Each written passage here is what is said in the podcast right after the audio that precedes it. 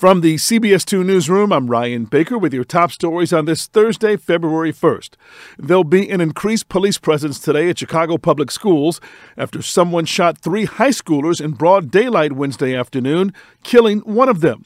Two teens are in the hospital, one in critical condition. The students were just steps away from Senn High School in Edgewater. It follows last Friday's shooting in the Loop when two CPS students were fatally shot.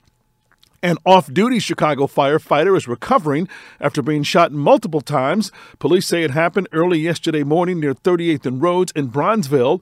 We're told he ran outside of his home to confront three people trying to steal his car, and the thieves opened fire, shooting him five times. No arrests have been made.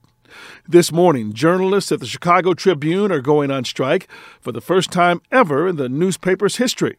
The 24 hour walk off at the Trib joined seven other newsrooms nationwide to call for better pay and to protect their 401k match from the owner, Alden Global Capital. A heads up for Metra commuters fares are going up today. Metra is eliminating promotional rates from the pandemic.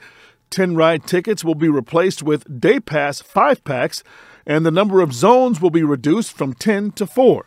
Metra is also closing all of its ticketing windows, so you'll need to buy tickets at vending machines or use the Ventra app. A widespread network outage at Lurie Children's Hospital knocked out their online chart system as well as internet and phone services. It led to numerous canceled appointments and procedures yesterday. The hospital posted on Facebook that it's working on fixing the problem but there's no timeline on when everything at Lurie's will be back up and running. It is not clear what caused the outage. Today, there's a vigil to honor seven rideshare drivers killed or hurt in Chicago just this month. Along with renewed calls to protect them, the Chicago Gig Alliance and other groups are pushing the City Council to pass the Fair Share Ordinance. It would require passengers to verify their ID in order to use services like Uber and Lyft, just like drivers have to do. The rally is set for 11 a.m. outside of City Hall.